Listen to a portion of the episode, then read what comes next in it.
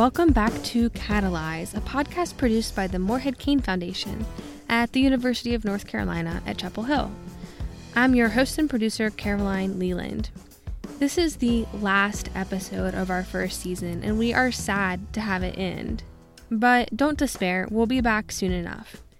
And this week, we've got a very special guest for you to close out the season David Gardner, Morehead Cain class of 1988.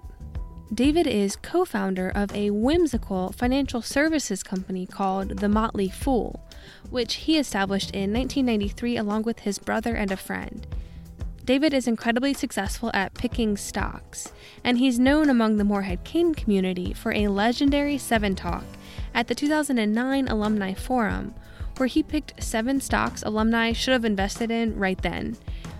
If someone in the audience had invested $1,000 across those seven stocks that day, they'd have more than $13,000 today. And that's not a fluke or a lucky break.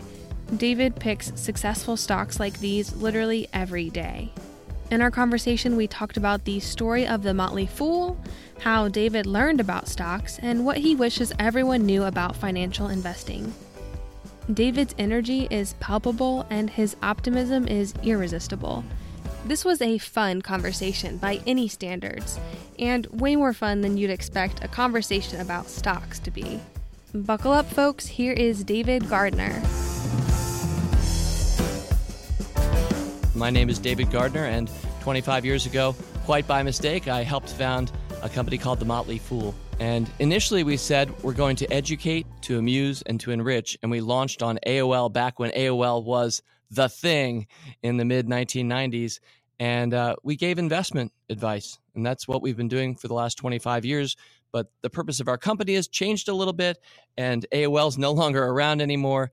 And the world has really embraced the internet. And so it's been a tremendous 25 years, and I'm chief rule breaker, which means I'm not the CEO, which has always been my choice. I've never wanted to be a CEO, but it, and I don't have many direct reports, but I'm a thought leader at our company, and I'm I'm a stock picker who's um, demonstrated that he can beat the market, and that if you follow us, you can too. In a world that often says that that would just be luck, that monkeys throwing darts are as good as any stock picker because it would all just be luck, and that's probably one of the great conventional wisdoms of our time that I think is wrongheaded. So the Motley Fool defiantly kind of stands in the face of that and says, you absolutely can beat the stock market. And it's not in the way you think. It's not by being a crazy trader or taking silly risk. It's actually about being more patient than Wall Street. And it's about investing in companies that you think will make the world better, not cynically just putting your money in whatever you think is going to go up. And when you put those two things together, I think you, me, and everybody else listening can beat the stock market. And that's valuable. When you say you started the Motley Fool by mistake, what do you mean by that? Well, I had been writing for Louis Rukeyser, who had a long running show on PBS called Wall Street Week. And he had a newsletter. And I, as a writer, got the back page of that newsletter. And I would pick things that I thought were helpful for readers. And what would come back, edited each month to me, would be the first half of what I'd written, abridged, with all color, any fun, any personality completely stripped from it. And then the second half would be a freshly written piece that was kind of contradicting anything that I'd said in the first half because the idea was we're, we're journalists here. We're going to try to balance things out. So you need to give the pros and the cons. So the feedback I was getting is, David, you're just giving the pros.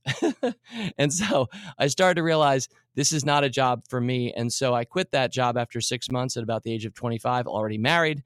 And I thought, what, what should I do? And, and so we just started my brother Tom and I and his friend Eric Rydholm. They'd both gone to Brown, so I was the Tar Heel in the among the three.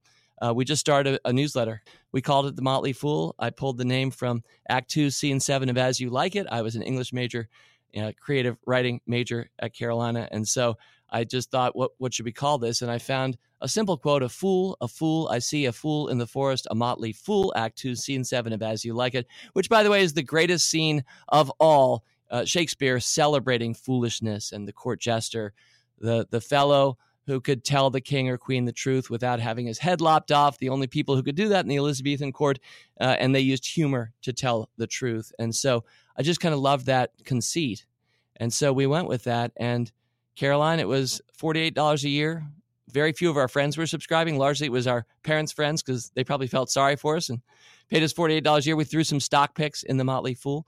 But um, without going back over the entire boring superhero origin story of the Motley Fool, I'll just shortcut it and say that we had, uh, we did an April Fool's joke where we kind of lampooned what was happening at the time, which is kind of pump and dump penny stock bad advice on the internet people telling you to buy this or that penny stock and they're probably selling their shares to you as they do it. And so we lampooned that and got written up in the wall street journal and in forbes and we were just paying customers on aol when we did that. And so aol said about eight months into our print newsletter they said hey would you guys like to bring this online let's have lunch and so by mistake to get around to the original question you asked by mistake the motley fool came online and by mistake became a business. We didn't actually think we would ever hire anybody. I, I didn't know what the word entrepreneur, I think, I don't think I knew what it meant when I left Chapel Hill.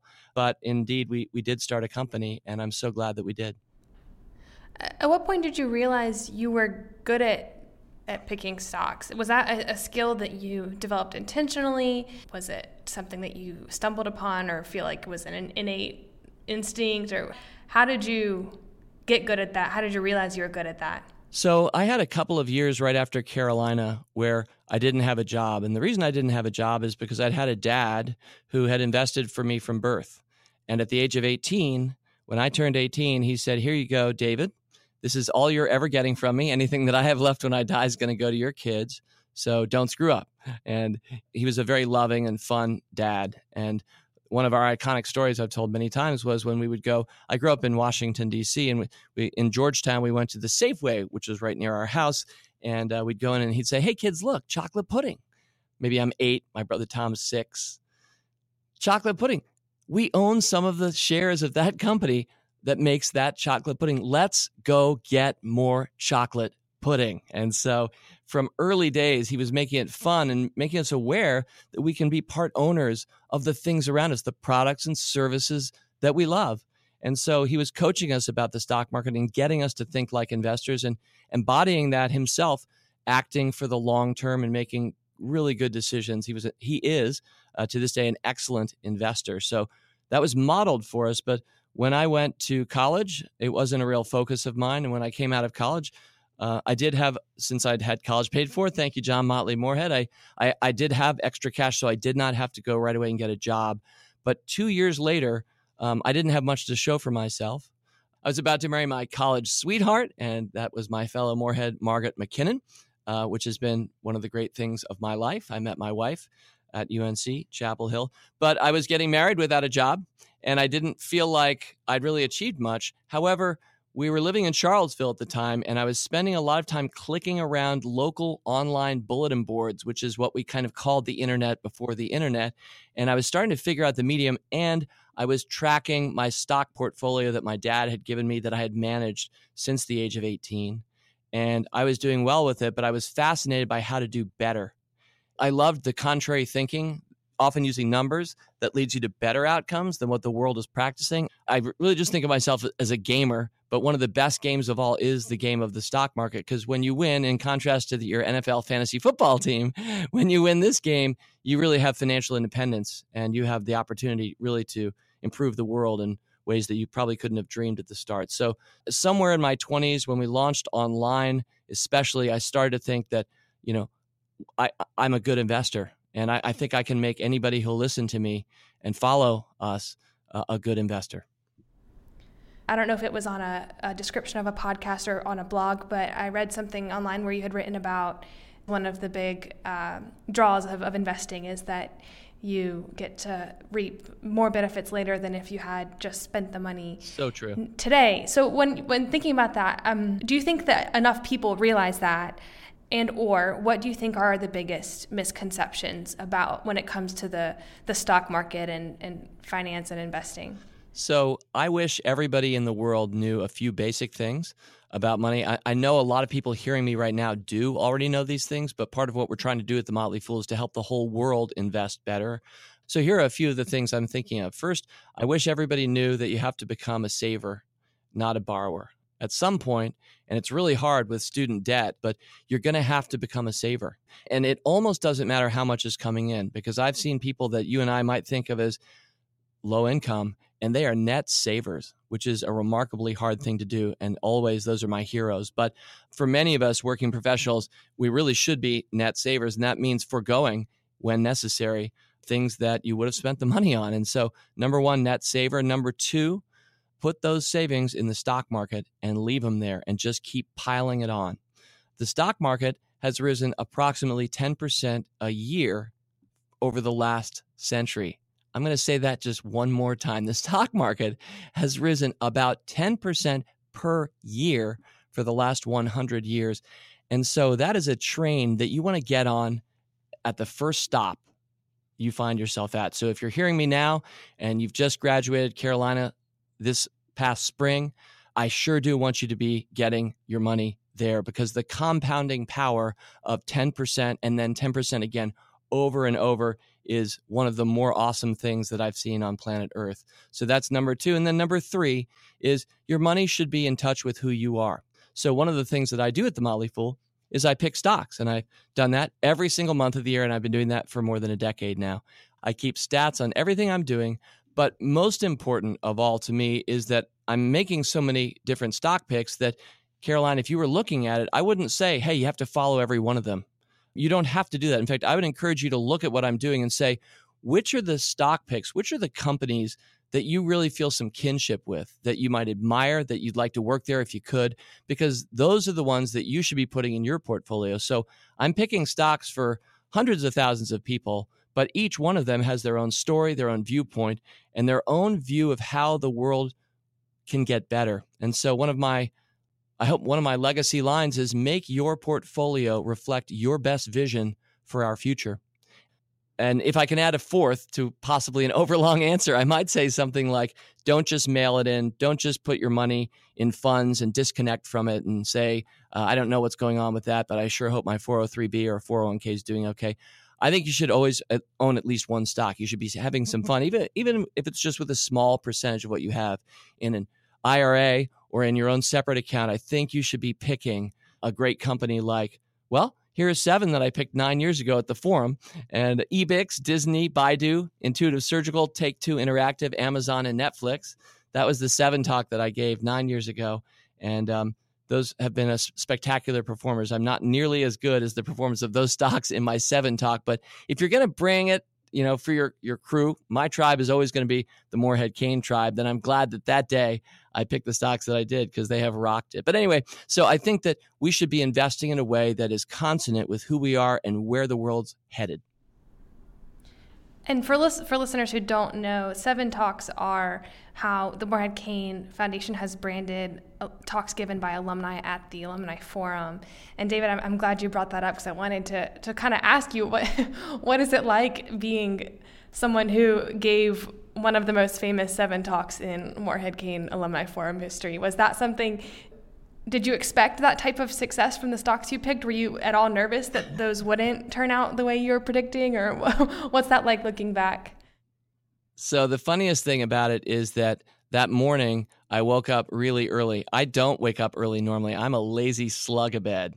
I don't like to have to even get up at 9:30 a.m. if I can go to 10 even on weekdays. So, I was up early that morning because I felt a lot of pressure speaking in front of such an admired august group of people. So, I scrapped my entire talk at about 6:30 a.m. I realized what I had from yesterday just isn't going to work. So I started furiously putting it together. I knew one thing, I was going to pick a stock with each of the points that I made. And that's what I've always done when I've spoken publicly is I try to make a point about the world, about business or about the stock market and then I tag a stock to it and I say, "Let's all follow it going forward because I believe the points that I've made in front of you and the stocks that we're picking, I believe they're going to beat the stock market over the next five plus years. If that sounds like a long term time frame, good, because that's the only time frame that should matter. And so, uh, so funny enough, I guess I scrapped my whole talk. So I was kind of winging it, but the stocks have have been remarkable. So I mentioned an otherwise obscure company that I don't even follow anymore, Ebix, E B I X. Um, it was at 20 and a half that day um, October 2009. And today it's at 78. So 20 and a half to 78. And here's the good news, Caroline that's the worst performer among the seven. So, so the best one was Netflix. It was at seven dollars and eighty eight cents that day, and it's now at three hundred seventy eight. But Amazon was at one hundred and twenty four, and it's at two thousand and nine today. So I was really happy to truly destroy it out there for my Morehead uh, brethren and sistren. and I think somewhere I read that someone had figured out. It might have been you. Someone had figured out if an individual in the crowd that day had invested $5,000 across those seven stocks, then they would have X amount of money today. Do you know what that? I can I can put this into the um, my totally. conclusion at the end of the conversation. Sure. Well, I'll let you do some math, and each person could kind of plug in their own number in terms of whether you had thousand dollars or ten thousand dollars. But um, the stock market since that day is up 172 percent, and the average pick among those seven is up 1,097 points above that. So since I'm at my Mac, I can just do the really quick math here. So 172, 1097. So the average stock is up um, 13 times in value. So whatever you started with, you'd be up 13 times from that uh, nine years later. That's it's really motivating to hear numbers like that. And so for someone who to whom your stock picks feel like magic. How would you explain that process to someone to demystify how you're able to pick stocks that outperform the market? So I would say, at the risk of being oversimple, but hey, that's what we do in a 30 minute format or so. I'm going to oversimplify. But really quickly, I would say first, let's make sure that we have found a company that is an innovator. More than anything, the companies that I'm always looking for and the next stock pick that I'm going to make, whatever it is next month, and I'm not sure what it's going to be yet, that's probably going to be the innovator in its field. So, across all fields, and not just for profit, but not for profit as well, I'm always asking who's innovating because I know how hard it is to innovate, especially at scale. But when you are disrupting an industry, when you're David showing up and Goliath doesn't like you very much, AOL used to be that way back in the day. People were very cynical about the idea that the internet would work. In fact, one of my early interviews, it was on CNN, and they said, Coming back, we're going to have somebody, it was me, somebody who thinks you will use your credit card over the internet back after this. That's where the world was back then. Literally, people didn't think that e commerce could work. But AOL was a believer. I was certainly a believer. And so AOL, even though it's not around in the form that it once was and not as relevant today, was such a rule breaker. And that's the phrase that I use with that point number one. The innovators are rule breakers. They look at the status quo, the rules are all set up for Goliath to win. And if you play by those rules, guess what? Goliath's going to win. But we're going to find the companies that are going to break the rules. Number two, you probably are looking in the eye of the CEO. He or she is probably a visionary. You'd love to think that they're invested in their own company. And so you're, you're going to be investing in people like Steve Jobs or Jeff Bezos, right? The real visionaries, the people who really shape the world today and will shape it into the future. And I believe more often than not for good and a, and a better world. So that's number two. And then number three, probably we're, we're looking at a company that you, you hope's going to be around 10 plus years from now. I'm never thinking, uh, I'll pick this stock and I hope it'll double over the next year and then we're going to get out. In fact, almost every stock that I've picked, I've held for at least five years. And more often than not, I'm selling not because I wanted to sell the shares, but because somebody bought them out. And so we have to give our stock over. For example, Marvel was one of my superstar stock picks in the early 2000s. But unfortunately, Disney bought Spider Man and bought the Avengers and all the rest. So um, we still own Disney stock today. But more often than not, I'm selling not because I wanted to, but because somebody else bought our goods. So that's a really short course. There's a lot more to it. I didn't talk about numbers at all. That's an mm-hmm. important thing to know as well. But that's kind of how I do what I do. Can I ask you a personal finance question? You just did. No. Yes, please do. what what percent of your net worth is in the stock market right now? So the minority of my net worth is in the stock market for a very simple reason, and that's that the majority of my net worth is tied up in my company. Uh-huh. So my brother Tom and I are the majority owners of our company. And it's been an amazing journey that we don't have time to talk about today. Uh, I've probably t- talked about sometimes when I go back and talk in Chapel Hill. But we have, after taking in $56 million of venture capital in the late 1990s, we ended up after a really tough 2001, deciding that, yeah, we want to keep going, even though a lot of our dot com brethren are dead or dying. We want to keep going. And in fact, what we're going to do is we're going to pay back all of our VCs and buy them out. And over the course of the following, let me see, it was 13 years, we took all of our profits and with interest, we paid back out our VCs.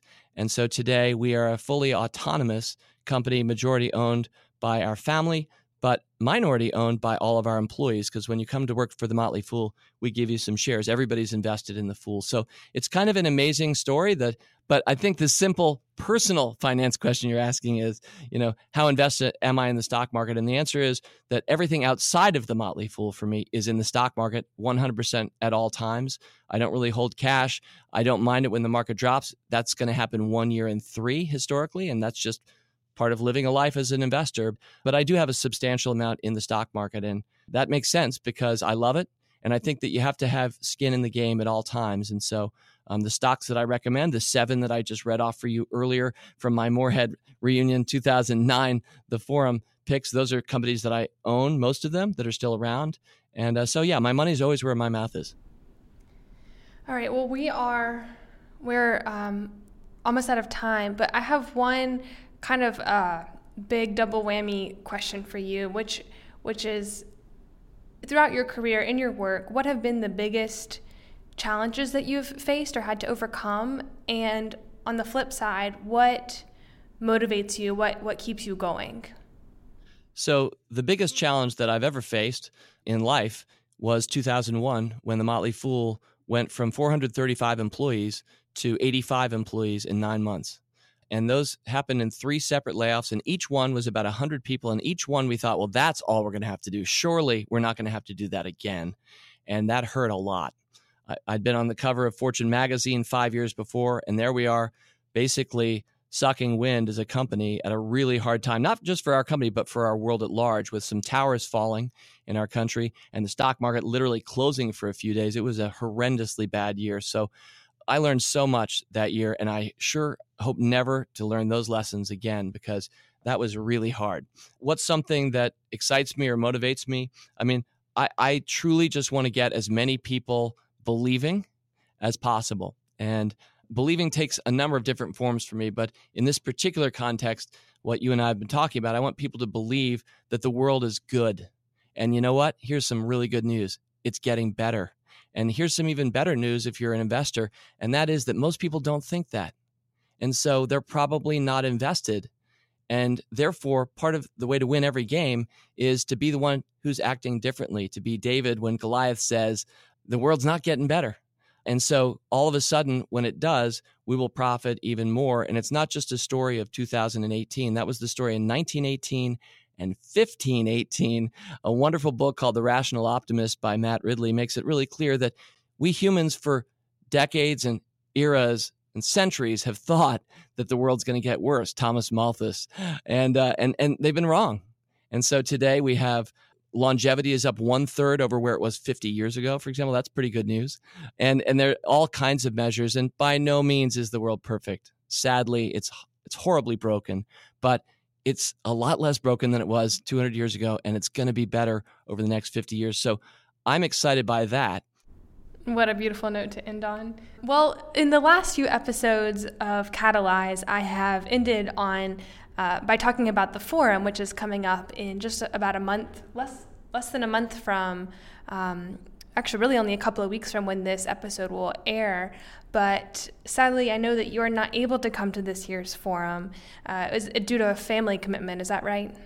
Yeah, I, I'm heartbroken because since the very first one, Brad Ives with his wonderful vision to get us all going. I've loved it. And it's a special. It only comes up every three years, but it just so happens that our youngest, who is a sophomore at Vanderbilt, that is his fall break. And so, because we don't see the young fella that much anymore, I just couldn't justify uh, not spending that time in Washington, D.C. with him as opposed to going down and being with all my friends in Chapel Hill. So, because I know this is our youngest and this is his college, I'm pretty sure that's the last time I'm going to uh, not be able to come, but I, I'm really, truly heartbroken because I love the experience. We appreciate that. You'll be with your family, and that will be totally worth it. But we'll definitely miss you at the forum. And uh, and you're right, we have um, sold out. Um, but for people who aren't able to come, we this year we are planning on offering live streaming of some, if not all, of the panels and talks at this year's forum. So that is a little preview, a little a little sneak preview announcement. We haven't worked out all the details yet, but I just wanted you to know that and listeners to know that anyone who's not able to be at the forum, there there will be at least some opportunity to tune in virtually. So um, that's our spectacular. Yeah, it's sort of consolation prize seems kind of harsh, but we're really sad that everyone can't come, and we want to be able to include people even um, even when our space doesn't allow it. Well, I'll say this: my son Zach, who will be back from college that weekend, tends to sleep late, so I think I can probably tap into the live stream while the young fella is sleeping and still enjoy some of what's happening. Great. Well, I'm glad you'll be able to join at least at least virtually.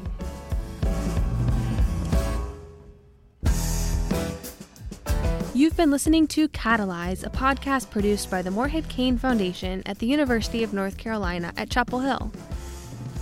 To learn more about the Motley Fool, visit www.fool.com. Yes, that is their domain name. Scholars and alumni can find David on the Morehead Cain Network. And anyone can listen to his podcast, which is called Rule Breaker Investing. As always, a huge thank you to composer Creighton Irons, Morehead Cain Class of 05, for creating our fantastic theme music. You can learn about Creighton and his work at CreightonIrons.com. That's C R E I G H T O N I R O N S.com. Finally, don't forget to give us your feedback on Catalyze. Your thoughts are especially important now as we're about to jump into designing our second season. Email me, caroline at moreheadcain.org. Thanks for following along with this first season of Catalyze. We've loved hearing from each of you who have reached out, and we've loved getting to know our alumni better through these interviews. We can't wait to get started on the next season soon. Until then,